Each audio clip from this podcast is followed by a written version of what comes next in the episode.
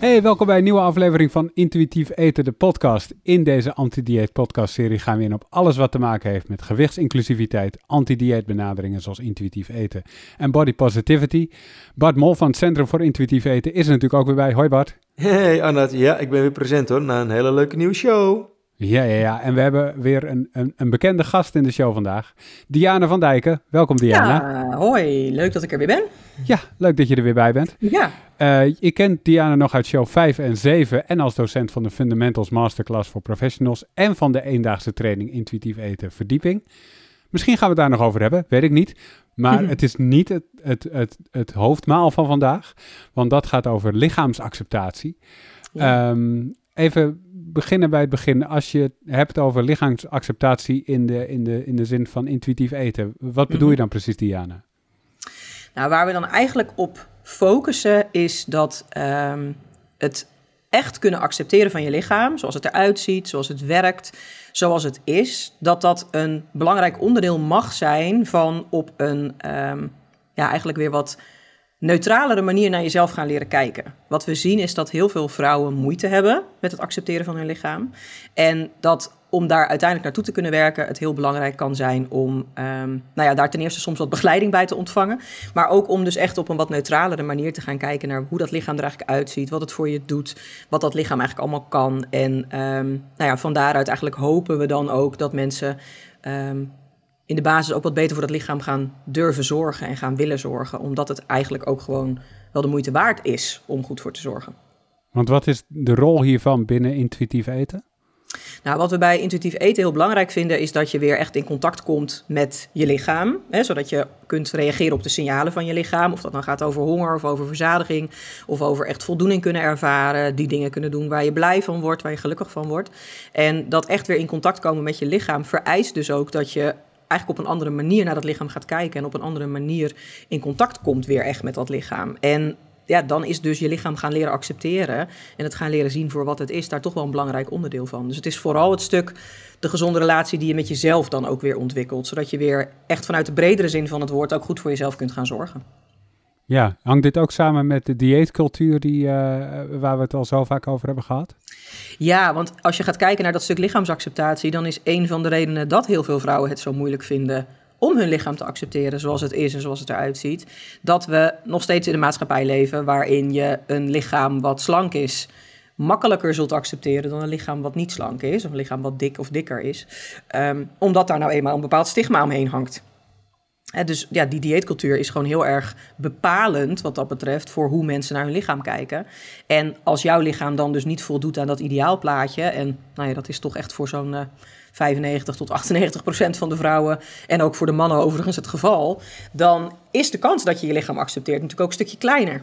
Ja, want ik was ook even benieuwd, hè, want je noemde een paar keer specifiek vrouwen. Is het echt met name dat ook vrouwen uh, zich hier meer mee bezig houden of meer tot uh, aangetrokken voelen? Of is dat er gewoon 50-50, dat bij mannen dat ook, ook speelt?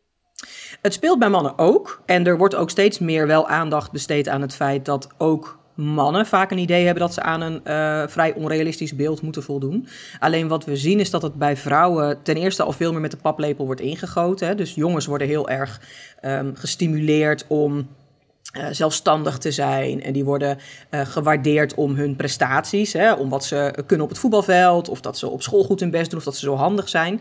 Terwijl meisjes eigenlijk van jongs af aan al heel erg te horen krijgen. dat het belangrijk is dat ze. Um, voldoen aan hoe wij vinden dat een meisje eruit moet zien. Hè? Dus mooi, maar ook lief. En dat je je wat terughoudender moet opstellen. En dat je wel moet nadenken over hoe je je aankleedt. En dus we zien wel dat meisjes, en daardoor dus uiteindelijk op latere leeftijd ook vrouwen, er wel veel meer een probleem mee hebben dan mannen in het algemeen. Hè? En dus er zijn altijd uitzonderingen. Er zijn ook echt mannen die daar onwijs mee struggelen.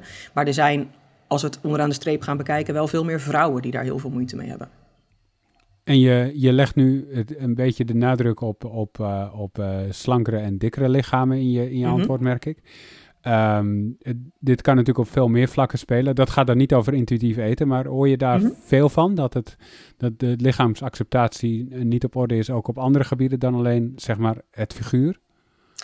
Het is toch wel heel vaak het figuur. Um, en ook wel als we gaan kijken naar mensen die uh, gehandicapt zijn, bijvoorbeeld. Hè? Dus als jij um, een arm mist of ja. een. Um, of gehandicapt bent en in een rolstoel zit, hè, bijvoorbeeld niet kunt lopen. Uh, of een andere bouw hebt, omdat je uh, een hele heftige scoliose in je rug hebt, bijvoorbeeld, hè, waardoor je echt krom aan het groeien bent. Of, dan zien we ook dat ook dat zien we natuurlijk heel weinig uh, in de media. En dat zien we ook heel weinig mainstream voorbij komen. Dus eigenlijk is het wel het stukje als je lichaam afwijkend is van wat wij als maatschappij hebben bedacht wat oké is. En um, ja, dat kan dus ook te maken hebben met inderdaad dat je een lichaam hebt dat echt anders functioneert. Hè? Of dat je een stoma hebt bijvoorbeeld. Of um, dat je um, een zonde uh, draagt omdat je lichaam niet goed eten kan verteren. Of... Dus het heeft eigenlijk wel te maken met als het afwijkend is van de norm. En de norm is dan in uh, de westerse maatschappij nog steeds heel erg slank gezond uitziend. Hè, dat iemand slank is, betekent niet dat iemand gezond is, maar dat het er wel gezond uitziet. En dat je eigenlijk gewoon, um, nou ja, able, able-bodied noemen we dat dan zo mooi. In het Nederlands is daar gewoon niet zo'n hele mooie term voor. Maar dat alles het gewoon doet. Dus dat je twee armen hebt, twee benen, uh, dat je gezicht een beetje symmetrisch is, uh, dat je jezelf kunt redden. Eigenlijk is dat wat wij normaal vinden, terwijl dat in de basis misschien helemaal niet normaal is. Maar dat is wel zoals wij het zijn gaan zien. Ja, en als je daarmee, als je hiermee aan de slag wil, Um, wat, wat ga je dan doen met mensen? Hoe zorg je ervoor dat die lichaamsacceptatie uh, wat meer in orde komt? Nou, er zijn natuurlijk heel veel verschillende manieren om daarmee aan de slag te gaan. Maar wat ik in ieder geval met mijn cliënten altijd doe, is eerst maar eens vaststellen waar dat idee dat jouw lichaam niet goed genoeg is, dan eigenlijk vandaan komt. Mm -hmm. um, en dan zien we wel dat het voor heel veel vrouwen al enorm waardevol is om zich te realiseren dat dat beeld wat ze hebben van waar ze aan zouden moeten voldoen, misschien ook gewoon niet realistisch is, maar dus heel erg wordt ingegeven vanuit zo'n schoonheidsideaal. Een schoonheidsideaal wat ook nog eens elke 10 tot 15 jaar verandert. Ja, als we teruggaan in de tijd zien we allerlei verschillende schoonheidsidealen. Alleen eigenlijk is de, um, een terugkerend thema, zeg ik altijd wel, dat wat het schoonheidsideaal ook was, het was altijd maar voor een heel, heel, heel klein percentage van de vrouwen en dus ook bij de mannen daadwerkelijk realistisch om dat schoonheidsideaal uh, te kunnen nastreven. En voor het merendeel van de vrouwen was dat het niet. Dus ik probeer altijd wel eerst ook vast te stellen: hey, waar komt dat idee dat jouw lichaam nu dan niet goed genoeg is, eigenlijk vandaan? Nou, dat komt toch heel vaak echt wel vanuit dat schoonheidsideaal wat dan op dat moment heerst. En je ziet wel dat dat soms al uh, een klein beetje verlichting geeft in het idee. Dat kan ook eigenlijk niet. Je kunt er niet allemaal zo uitzien. Het zou heel raar zijn als iedereen er hetzelfde uit zou kunnen zien. Heel saai um, ook ja, heel saai. En dan krijg je een heel oninteressant beeld eigenlijk, als iedereen er hetzelfde uit zou zien. Dus daar begin ik vaak al mee. Um, en daarnaast probeer ik ze ook altijd wel mee te geven, maar ze daarin ook wel dat gevoel van begrip te geven. Dat als jouw lichaam er anders uitziet dan dat schoonheidsideaal en het wijkt daar echt heel sterk van af, omdat je dus bijvoorbeeld gehandicapt bent of omdat je echt dik bent, um, dan kun jij jezelf op een gegeven moment wel gaan leren accepteren, hoe moeilijk dat ook kan zijn. Maar dan zul je nog altijd te maken hebben met een bepaald stigma wat in de maatschappij heerst. En dan zul je nog altijd negatieve reacties kunnen krijgen van mensen om je heen of van mensen die je helemaal niet kent. Um, dat het helemaal niet oké is om er zo uit te zien. En dat jij wel leuk je lichaam kunt gaan leren accepteren. Maar dat de maatschappij daarin niet per se mee gaat werken, hè, tussen aanhalingstekens. Dus dat zijn twee dingen die ik in het begin eigenlijk altijd probeer mee te geven. Gewoon voor het perspectief. Hé, hey, waar komt het gevoel eigenlijk vandaan? En jij kunt wel werken aan zelfacceptatie. Maar dat betekent niet dat de maatschappij daarmee meteen verandert. Um, en daarnaast probeer ik dan inderdaad altijd heel erg de focus te leggen op: hey, hoe hoe werkt jouw lichaam? Wat doet je lichaam eigenlijk allemaal voor jou? Hoe ontzettend bijzonder is het eigenlijk wel niet dat jij je lichaam helemaal niet leuk kunt vinden, of niet mooi kunt vinden, of niet fijn kunt vinden, maar dat je toch elke ochtend gewoon weer wakker wordt en gewoon je eten kunt verteren en gewoon een rondje kunt gaan wandelen, um, je werk kunt doen, kunt dansen, nou, hè, vul allemaal maar in. Dus ik probeer wel ook altijd de focus te leggen, uh, voor een deel althans, op die functie van het lichaam, maar vooral ook op een stukje respect. En um, ik denk dat voor heel veel vrouwen het eerst al een hele belangrijke en soms zelfs ook hele moeilijke stap is om in ieder geval respect op te kunnen brengen voor dat lichaam. Voor wat het doet, voordat het er voor je is, dat het gewoon functioneert op zijn of haar manier. Um, los van het feit dat je het ook mooi zou kunnen gaan vinden of mooi zou moeten gaan vinden, tussen aanhalingstekens. Um, eerst maar eens een stukje respect gaan kweken voor wat dat lichaam eigenlijk allemaal kan. Hoe kweek je dat? Nou, door heel bewust te gaan kijken naar wat dat lichaam eigenlijk allemaal kan en wat dat ook voor jou betekent. En het mooie is dat als je dan. Uh, ik begeleid alleen maar vrouwen, hè, dus ik ga hier met vrouwen over in gesprek. Dat op het moment dat je dan met vrouwen in gesprek gaat en ze hebben bijvoorbeeld een kindje. Um, dat ze heel veel respect wel kunnen opbrengen voor het feit dat dat lichaam een kind heeft weten groot te brengen hè, in die buik. En dat het een uh, bevalling heeft doorstaan, uh, dat het borstvoeding heeft kunnen geven, hè, bijvoorbeeld. Um, en um, hebben mensen al oudere kinderen of hebben ze geen kinderen? Um, dat je ook gewoon gaat kijken naar wat, wat doet een lichaam eigenlijk echt voor jou? Het houdt jou in leven. En hoeveel respect kun je wel niet opbrengen voor het feit dat zelfs als jij dus niet goed voor je lichaam zorgt, dat lichaam nog steeds wel voor jou probeert te zorgen en voor je klaarstaat en je van A naar B kan brengen, de dingen kan doen die je leuk vindt. Maar vooral ook proberen daarin de link te leggen naar wat dat dan voor jou betekent. Dat je kunt lopen, wat betekent dat eigenlijk voor jou? Nou, uh, voor de een betekent dat dat je uh, lekker kunt gaan wandelen en kunt genieten van dat de hei in bloei staat. Voor een ander betekent dat misschien wel dat je überhaupt je werk kunt doen.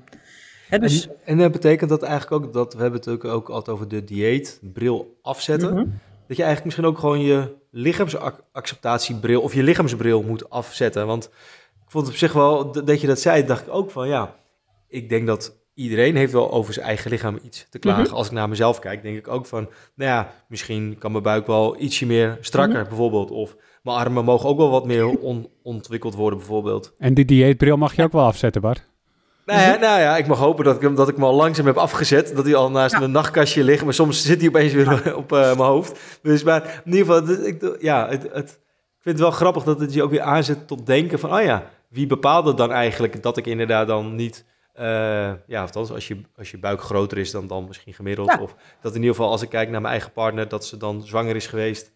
En dat dan mensen ze al heel snel zeggen: Oh, wat zie je er weer goed uit. Terwijl je eigenlijk denkt: Hè, maar ja. wat bedoel je daarvoor dan eigenlijk? En nou, ja. in ieder geval. Nou, het, wel als je het hebt over de dieetbril, dan is een deel van die dieetbril afzetten, is ook je daadwerkelijk realiseren dat dat schoonheidsideaal wat heerst in de dieetcultuur een compleet onrealistisch schoonheidsideaal is. En dat geldt zowel voor vrouwen als voor mannen. Um, in de afgelopen uh, uh, volgens mij was het afgelopen zomer dat er op een gegeven moment ook wat filmpjes online kwamen van wat interviews met mannelijke acteurs. Die dus inderdaad ook lieten weten dat om dit lichaam hè, in stand te houden en om er zo uit te zien voor film A, B of C. Um, zat ik zeven dagen in de week in de sportschool, twee, drie keer op een dag. Um, had ik een heel strak voedingsschema waar ik me aan moest houden.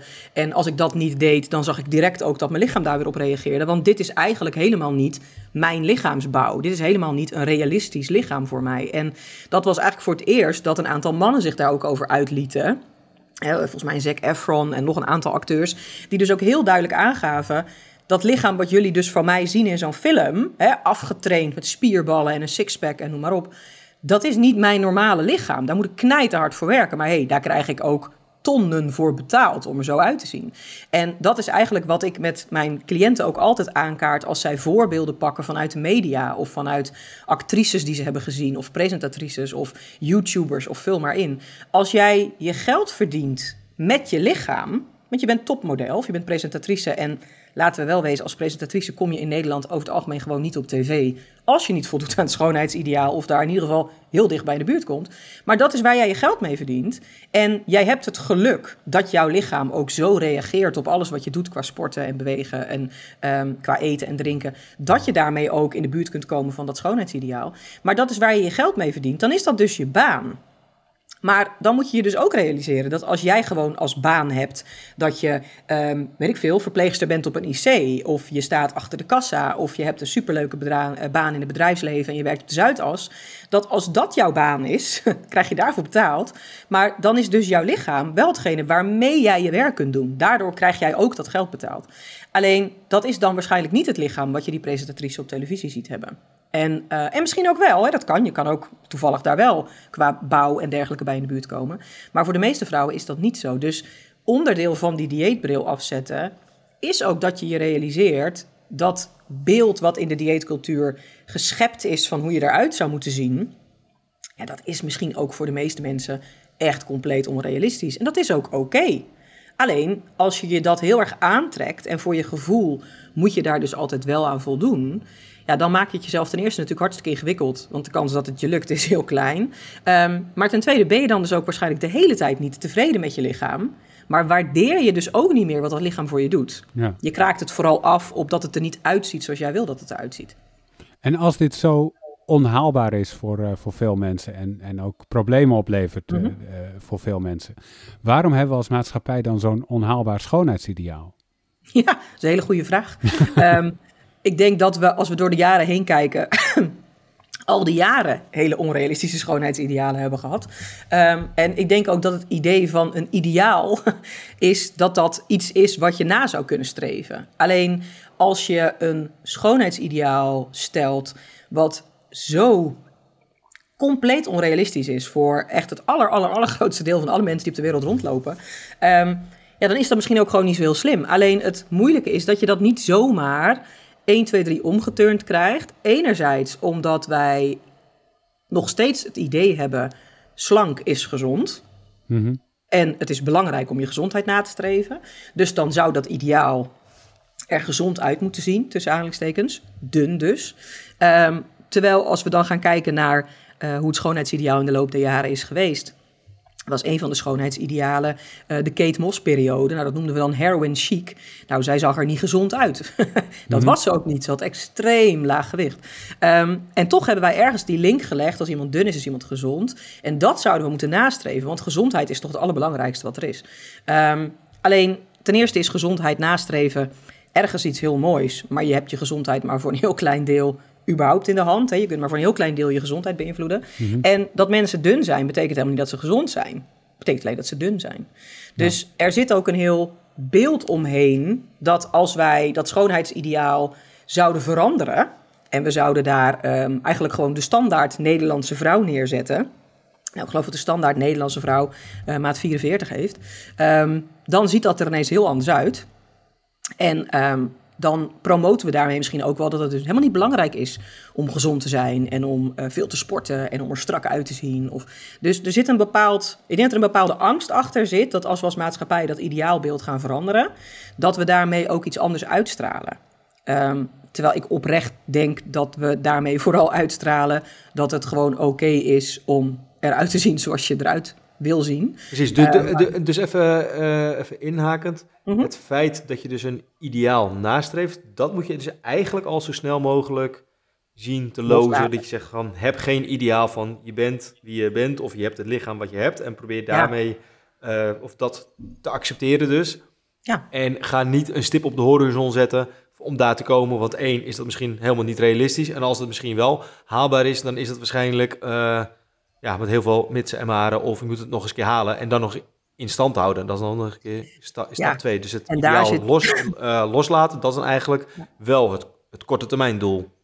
Een, uh, een heel belangrijk deel van, van lichaamsacceptatie is inderdaad je realiseren dat het ideaal wat je aan het nastreven bent, of dat nou het schoonheidsideaal is, of dat is een ideaalbeeld wat jij ergens bij je hebt. Hè. Dat kan een bepaald streefgewicht zijn, of dat kan zijn dat je um, weer terug wil naar dat lichaam van voordat je kinderen kreeg, of naar het lichaam van wat je had toen je net ging studeren. Of als je dat hele idee loslaat en je gaat kijken naar je lichaam en naar wat het voor je doet en naar wat jij voor je lichaam kan doen om er gewoon goed voor te zorgen, dan ontstaat er zoveel meer rust dan wanneer je altijd maar inderdaad die stip op de horizon zet waarvan je denkt daar moet ik heen. Want Heel vaak is die stip gewoon oprecht niet realistisch.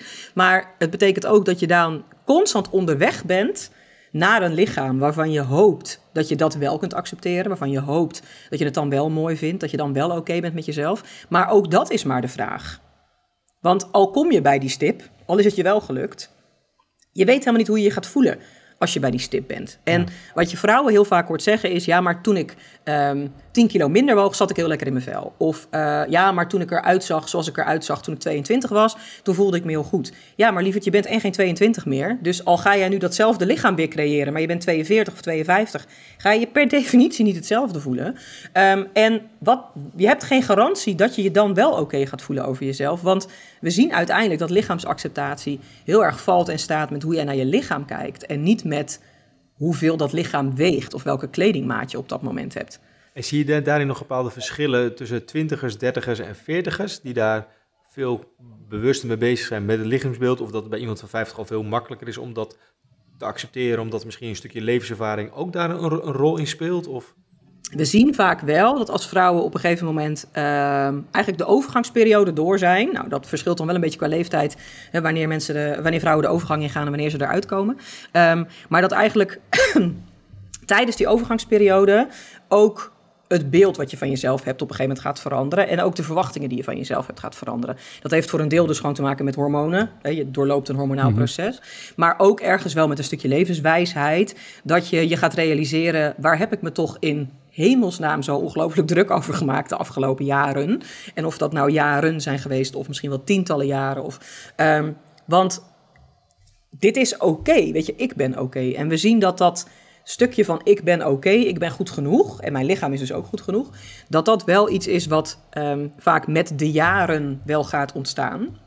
Ehm, maar dat het wel ook is dat als je kijkt naar hele jonge uh, vrouwen hè, van begin twintig, um, die hebben vaak ook een compleet onrealistisch beeld van wat dan normaal is. als jij een tijdlijn hebt waarop je vooral dat soort lichamen voorbij ziet komen die we in de media zien. En allemaal maatje 32, 34 en vrouwen die zes weken na hun bevalling weer in hun spijkerbroek passen en noem maar op. Dan heb je ook heel erg het idee dat jij daaraan zou moeten voldoen. En dan zien we dus ook dat het deels te maken heeft met ehm, wat je voorbij ziet komen. Nou, jongere vrouwen zitten over het algemeen ook veel meer op social media. Um, volgen veel uh, YouTubers of influencers. Of, en dat zijn natuurlijk eigenlijk bijna altijd mensen, hè, met een enkele uitzondering daar gelaten, die dus relatief dicht in de buurt komen van dat schoonheidsideaal. Dus die hebben ook nog een heel ander beeld om zich heen. Terwijl als vrouwen op een gegeven moment ouder worden, ze vaak ook gewoon realistischer gaan kijken naar wat ze eigenlijk om zich heen zien gebeuren. En soms ook juist andere mensen gaan volgen. Ja, ja ik, ik had even gelijk een gedachte, want uh, ik hou zelf best wel van kiten. Mhm. En ik moet mezelf er wel op betrappen dat ik dus op Instagram best wel veel van die pro-kiters allemaal volg. Die allemaal inderdaad uh, eh, 30 meter de lucht ingaan. En dat ik dus ook bij mezelf al denk, oh ja, dat wil ik eigenlijk ook wel. Terwijl, ja, deze jongen die komt amper een meter omhoog. en ik kan wel heen en weer kiten en op, op de golven en zo, dat kan ik wel. Maar ik ben echt verre van pro.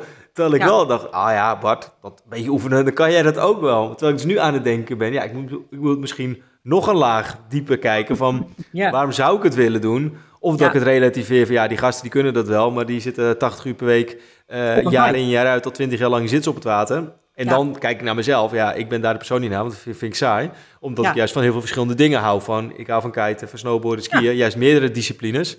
Zou je heel veel van die pro kiters zien dat ze dat ook allemaal heel goed kunnen. Maar in ieder geval, dan had ik dus voor mezelf wel het... Dat, dat is ook weer zo'n stukje ideaalbeeld. Dat ik denk, ja, ik wil er eigenlijk ook goed in zijn. Dus het is niet alleen lichaam, maar het is eigenlijk...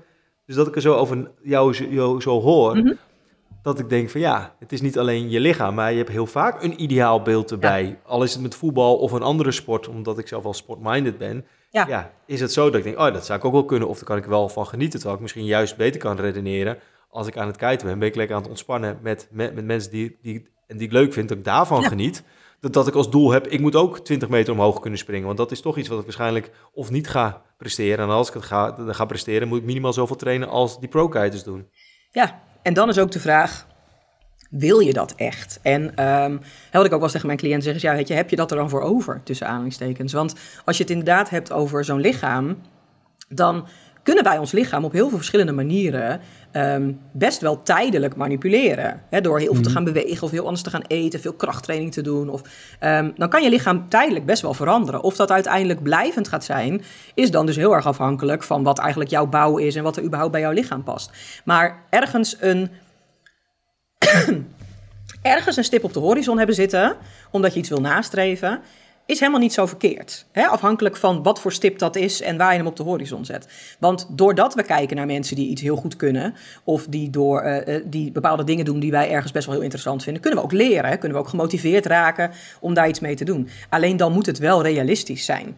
En ik denk dat daar inderdaad een heel groot verschil zit. Als jij naar die topsporters kijkt, hè, of die kiters kijkt, die heel aan het kiten zijn, dan zie je mensen die dus inderdaad eigenlijk als werk, tussen aanhalingstekens, het hebben om zo te kunnen kiten. Net zoals wanneer wij als vrouwen kijken naar een, eh, weet ik veel, Chantal Jansen op televisie. We kijken naar iemand die haar geld verdient met er zo uitzien. En ook met het feit dat ze humor heeft en dat ze goed kan presenteren en dat ze hè, de werk goed kan doen. Maar ze mag dat werk op die manier doen omdat ze er zo uitziet. Even heel zwart-wit gesteld. Dus als dan jouw ideaalbeeld is, ik wil er zo uitzien, dan zul je ook tig keer in de week in die sportschool moeten staan, anders moeten eten. En dan is nog steeds de vraag of jouw lichaam zich ertoe leent er ook zo uit te zien. En als je de link legt nu bijvoorbeeld naar dat kiten en jij focust je op de ervaring, hey, ik vind dat kiten gewoon heel leuk. Ik vind het lekker om op het strand te zijn, om uit te waaien, om de wind door mijn haar te voelen, voelen het koude water te voelen, met leuke mensen samen te zijn. Dan leg je de focus op de ervaring. En eigenlijk is dat ook wat je doet als je bij je lichaam gaat kijken naar wat het voor jou doet dan kijk je naar die ervaring. Hoe voelt het in mijn lichaam dat ik lekker kan dansen? Of dat ik een end kan wandelen? Of dat ik kan hardlopen als ik dat leuk vind? Of dat ik gewoon mijn werk kan doen en kan merken dat mijn lichaam dat ook aan kan. Hè? Als ik zwaar fysiek werk doe bijvoorbeeld. Of, dus dan leg je ook veel meer de nadruk op die ervaring. Hoe voelt dat lichaam? Wat doet dat lichaam eigenlijk allemaal voor jou? En, en dus ook daarin keer op keer die, uh, die link leggen naar wat betekent dat dan voor jou dat jouw lichaam dat kan? Het feit dat mijn twee armen het doen, bijvoorbeeld, betekent dat ik heel zelfstandig allerlei dingen kan doen. mijn moeder heeft in het verleden een herseninfarct gehad. Zij heeft één arm, die doet oprecht niks meer. Dan pas merk je hoe onwijs waardevol het is om twee werkende handen te hebben. Ik kan gewoon een pot opendraaien, hè, bijvoorbeeld. En dat zijn hele kleine dingen, maar met die armen kan ik ook mijn kinderen optillen. Of uh, kan ik uh, mijn man een knuffel geven? Of uh, kan ik lekker dansen en uit mijn dak gaan? Of, dus als ik dan de waarde daarvan me realiseer, dan is het feit dat ik twee werkende armen heb veel belangrijker dan het feit dat er misschien ergens een kipfiletje onder hangt. Want ook met een kipfiletje onder mijn arm kan ik mijn kinderen optillen en kan ik dansen en kan ik eten klaarmaken. Dus die waardering daarvoor is ook zo belangrijk. En heb je dan concrete tips om dus dat te hebben? Want wat je zegt, dat klinkt heel herkenbaar. Als ik door mhm. mijn enkel ben gegaan en ik kan even een paar dagen niet hinken of uh, niet op twee voeten lopen, dan denk ik van, oh, het is toch wel verdomde makkelijk dat je een enkelbandje hebt die, wat is het, een centimeter lang is, maar dat, dat ervoor zorgt dat ik gewoon drie weken lang niet normaal kan functioneren, althans lopend. Maar heb je dan, hoe kan je dus dat al want ik wil het niet eerst ervaren. En dat je dan zegt, oh ja, ik ben toch, want na uh, zes weken ben ik het weer vergeten. Dan heb ik niet, ja, ik heb wel respect voor mijn lichaam. Maar dan denk ik niet, hé, hey, enkelband, ik ben blij dat je er bent. En dat je goed uh, functioneert. Dus hoe kan ik dat toch wel een soort van, ja, proactief uh, bewust van zijn van, ja, ja, ja, daarin. Nou, wat denk ik daarin vooral heel belangrijk is, is om je um, gewoon te realiseren wat je gedurende een week eigenlijk allemaal doet. En wat je in die week, wat je allemaal hebt gedaan, fijn vindt dat je dat kan doen. En dan kom je eigenlijk al tot de conclusie dat je al die dingen alleen maar hebt kunnen doen omdat je een lichaam hebt. en um, of dat nou het feit is dat je kan praten, hè, dat doet ook je lichaam. Dat je kan luisteren naar iemand, dat je iemand kan knuffelen. Um, als je gewoon gaat kijken naar wat heb ik eigenlijk de afgelopen week gedaan of de afgelopen weken gedaan. En wat voor rol heeft mijn lichaam daarin gespeeld. En je gaat het ook opschrijven, hè, want daarin zien we dan wel... Hè, um, in de psychologie zeggen we ook altijd, hè, wat je schrijft, beklijft. Op het moment dat jij dingen op papier gaat zetten en je gaat je er echt bewust van worden wat dat lichaam allemaal voor je doet en hoe fijn dat eigenlijk is en wat je dan allemaal voor elkaar kunt krijgen omdat je lichaam dat ook nog steeds kan, dan krijg je eigenlijk een heel mooi overzichtje. En het grappige is wel dat op het moment dat je dan zo'n overzichtje hebt, je je er dus ook veel sneller van bewust bent dat, dat is wat jouw lichaam doet. soms heb je even die oprechte bewustwording nodig, dan wel door het te ervaren en dus door je enkel heen te gaan of uh, een paar dagen gewoon heel moe te zijn bijvoorbeeld en je dan te realiseren dat je heel veel dingen eigenlijk niet kunt of niet makkelijk kunt. Die ervaring kan helpen voor het leerproces. Maar als die ervaring er nog niet is, of die ben je alweer vergeten, dan is het opschrijven van al die functies van jouw lichaam is een hele belangrijke tool die je daarmee in handen hebt. Maar dus ook constant gelinkt aan waarom jij dat dan zo belangrijk vindt. Want daar zit waarde in. De dingen die wij echt belangrijk vinden, die slaan we ook wel ergens op. Want daar willen we aandacht aan besteden. Dus die link is daarin wel heel belangrijk. Ja, want ik had ook wel eens eh, begrepen dat uh, kunstenaars of zo, of dat het daarvan uitkomt, dat die dus ook ochtends een soort van een dagboek schrijven, dat ze daar al hun gevoel en emoties in opschrijven begin mhm. van de dag, zodat ze dan hun hoofd leeg is of dat dan zeg maar, de creativiteit begint uh, te stromen. Ehm, stel voor dat ik dat als, ja, ik zie mezelf af als een simpele sterveling. Als ik dus ochtends wakker word, dan kan ik dus gewoon opschrijven waarvan ik vind dat ik het opschrijf. Is het ook de mhm. bedoeling dat ik dat dan weer teruglees? Of is het gewoon alleen de bedoeling dat je het opschrijft en daarmee klaar en dat je dan weer ja, op die manier je gedachten of je gevoelens hebt geordend of ja, dat je daarin... Nou, in het stukje van lichaamsacceptatie zien we dat het wel heel waardevol kan zijn om het weer eens terug te lezen omdat je het je dan weer even realiseert. Maar dat is inderdaad het stukje schrijven wat je lichaam voor je doet en waarom je dat belangrijk vindt. Wat ik ook met mijn cliënten altijd doe als het gaat over lichaamsbeeld, is dus even al die gedachten op papier gaan zetten die jij hebt over je lichaam, waar eigenlijk dat negatieve stukje ook uit blijkt. Um, en of dat nou de gedachte is dat als je ochtends opstaat en je kijkt in je kledingkast, als je dan al tegen jezelf zegt: Ik heb ook niks wat leuk staat. Of ja, zie wat past ook allemaal niet meer. Of al dat soort gedachten bepalen uiteindelijk ook hoe jij de rest van de dag weer naar je lichaam kijkt. Dus als je die gedachten op papier gaat zetten. En je gaat ook eens kijken hoe waar het eigenlijk is wat jij tegen jezelf zegt. En of je daar wel echt iets aan hebt. Um, of je het misschien ook op een iets andere manier zou kunnen zeggen. En niet eens per se positief. Als het gaat over lichaamsbeeld, zeg ik ook altijd tegen mijn cliënten: de illusie dat je van een negatief beeld over je lichaam naar een positief beeld gaat stappen, is. Um, dat, dat is dus echt een illusie. Dat gaat niet ineens gebeuren. Je kunt wel vanuit een negatiever beeld eerst maar eens naar een wat neutraler beeld. Door te focussen op die functie, door al die gedachten eens even op een rijtje te zetten en van daaruit ook te onderzoeken wat je dan nodig hebt. Maar belangrijk daarin is ook echt dat je je dus wel realiseert dat dat beeld wat jij hebt niet positief hoeft te worden om het te kunnen accepteren. Het kan ook neutraal worden en dan kan je het accepteren. En um, ik heb hier altijd zo'n quote, die had ik eerder ook aan de muur hangen, maar op een gegeven moment heb ik hier mijn, eh, mijn ruimte wat veranderd. Maar daar stond dan inderdaad ook op, als je niks aardigs kunt zeggen, hou dan gewoon je mond. Vooral vanuit ook dat stukje, als wij iets niet mooi vinden aan onszelf of iets stom vinden aan onszelf, zijn we heel erg geneigd om dat dan ook te benadrukken. Terwijl je kunt ook gewoon je mond houden. Je kunt het ook niet zeggen en het gewoon voor je houden. En dat is al anders. En moet het, moet het dan ook richting neutraal? Of kan je het ook, ook accepteren dat je zegt, ja, dit is gewoon waardeloos en ik accepteer dat het waardeloos is? Ja, alleen zien we dat dan acceptatie vaak um, niet echt onvoorwaardelijk is. Dus dat je dan ergens nog in je achterhoofd hebt, maar ik ga het pas echt, echt, echt accepteren als het wel veranderd is. dus daar willen we eigenlijk altijd een beetje van af, want acceptatie zou onvoorwaardelijk moeten zijn. En onvoorwaardelijk jezelf accepteren vanuit zelfrespect en vanuit een neutralere houding is wel veel makkelijker dan proberen jezelf te gaan accepteren vanuit toch negativiteit. Je kunt iets prima niet mooi vinden aan jezelf. Hè? Dat is nog weer wat heel, heel iets anders. Maar je complete lichaamsbeeld, wat heel negatief is, betekent in de meeste gevallen ook dat je het oprecht niet accepteert. Omdat je altijd nog ergens de droom of het ideaal of de illusie houdt dat daar wel iets aan gaat veranderen. Um, jezelf volmondig kunnen accepteren vanuit een neutrale houding. Of wellicht op den duur wel een positieve houding. Maar eerst maar eens vanuit een neutrale houding en vanuit zelfrespect. Um, ja, werkt voor de meeste vrouwen dan stiekem toch wel net eventjes makkelijker.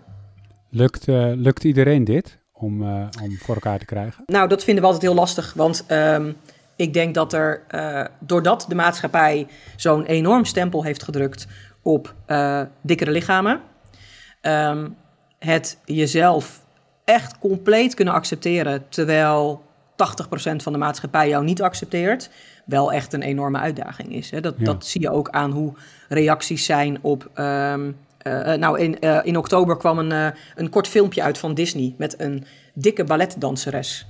Um, daar werd vanuit de ene kant super positief op gereageerd. Want dikkere kinderen, dikkere meisjes, dikkere vrouwen, die zeiden allemaal: hè, hè, eindelijk een Disney-figuur. Al is het maar in een korte film en het is niet de prinses, maar die tenminste op een enigszins positieve manier wordt neergezet. Maar vervolgens kwam daar ook zoveel negatieve shit overheen. Van iedereen die zegt: maar daarmee promoten we obesitas bij kleine kinderen. En nou ja, vul allemaal maar in. Dat, dat stukje acceptatie is zo nihil in de maatschappij dat het gewoon heel moeilijk is om jezelf dan voluit te kunnen accepteren. En dan zijn we al heel blij als mensen op zijn minst wat respect voor zichzelf kunnen opbrengen. Hoe, hoe zie je dat dan eigenlijk ook, die relatie, hè? als die, die geluiden er dan zijn, hè? van zo uh, promoot je obesitas bij kinderen mhm. of bij oudere mensen, zeg maar. Wat is dan daarop jouw argumentatie? Het enige wat ik dan op zo'n moment altijd maar weer denk is: oh, we hebben nog zo, zo, zoveel stappen te zetten als maatschappij om van dat stigma af te komen. Um, en het is gewoon zo moeilijk om te zien. Kijk, ik begeleid hier vrouwen en ik begeleid hier heel veel vrouwen die al vanaf kinds af aan te horen hebben gekregen: jouw lichaam is niet oké. Jij bent dik, jij moet dunner worden, jij moet afvallen. Die al vanaf jonge leeftijd werden meegesleept naar een diëtist of naar de Slank Lijnclub of naar de Weight Watchers. Of, um, en die vrouwen hebben allemaal die hele jonge jaren, die hele jeugd, die hele puberteit, hun, hun vroegere volwassen jaren, altijd het idee gehad: ik ben niet goed genoeg. En dat idee is compleet ingegeven door de maatschappij. Terwijl sommige mensen zijn dik, sommige mensen zijn dun. That's it. Weet je, dat zullen we gewoon moeten leren accepteren. Dat was 100, 200, 800 jaar geleden ook al zo. Dus Waarom doen we daar dan zo moeilijk over? Maar als er dan zoveel negatieve reacties komen, denk ik inderdaad altijd alleen maar: we hebben nog zo'n lange weg af te gaan of af te leggen voordat dit soort reacties er niet meer gaan zijn. Ja, nou, het is misschien meer een onderwerp voor uh, een volgende show dan. Maar waar ik dan nog wel aan dacht van, omdat ja, bij, het wordt wel uh, gezien als een welvaartsziekte of als, ja, ja doordat we meer welvaart hebben uh, op jongere ja. leeftijd, wordt er, ja, worden mensen groter, dikker, mede door invloed van ongezonde voedingsmiddelen, zeg maar. Mm Kan je daar een comment op geven of uh, moeten we nou, doorschrijven naar een volgende show? Daar kunnen we een hele show aan wijden, maar het kort door de bocht antwoord is dan ehm, ook als we teruggaan in de tijd, in de tijd waarin die welvaart er niet was, ehm, hadden we al dikke mensen. Ehm, dus dat betekent dat ook toen er weinig eten voorhanden was en er weinig extra zoete of extra vette producten voor, voorhanden waren, waar overigens helemaal niks mis mee is, maar die waren er toen gewoon veel minder, hadden we al dikke kinderen. Ik denk dat ook als je aan je opa en oma vraagt of zij een dik kind in de klas hadden, elke opa of oma of oudoom of buurman of, uh, had ook dat ene dikke kind in de klas. Hè. Dus we hadden ook toen al dikke mensen en we hadden dunne mensen. Alleen in de loop der tijd zeggen we steeds, dus we zijn steeds meer dikke mensen gaan zien. En dat is wereldwijd misschien ook wel het geval. Maar de vraag is of dat per definitie alleen maar met die welvaart te maken heeft. Of dat we inmiddels ook gewoon met veel meer mensen zijn.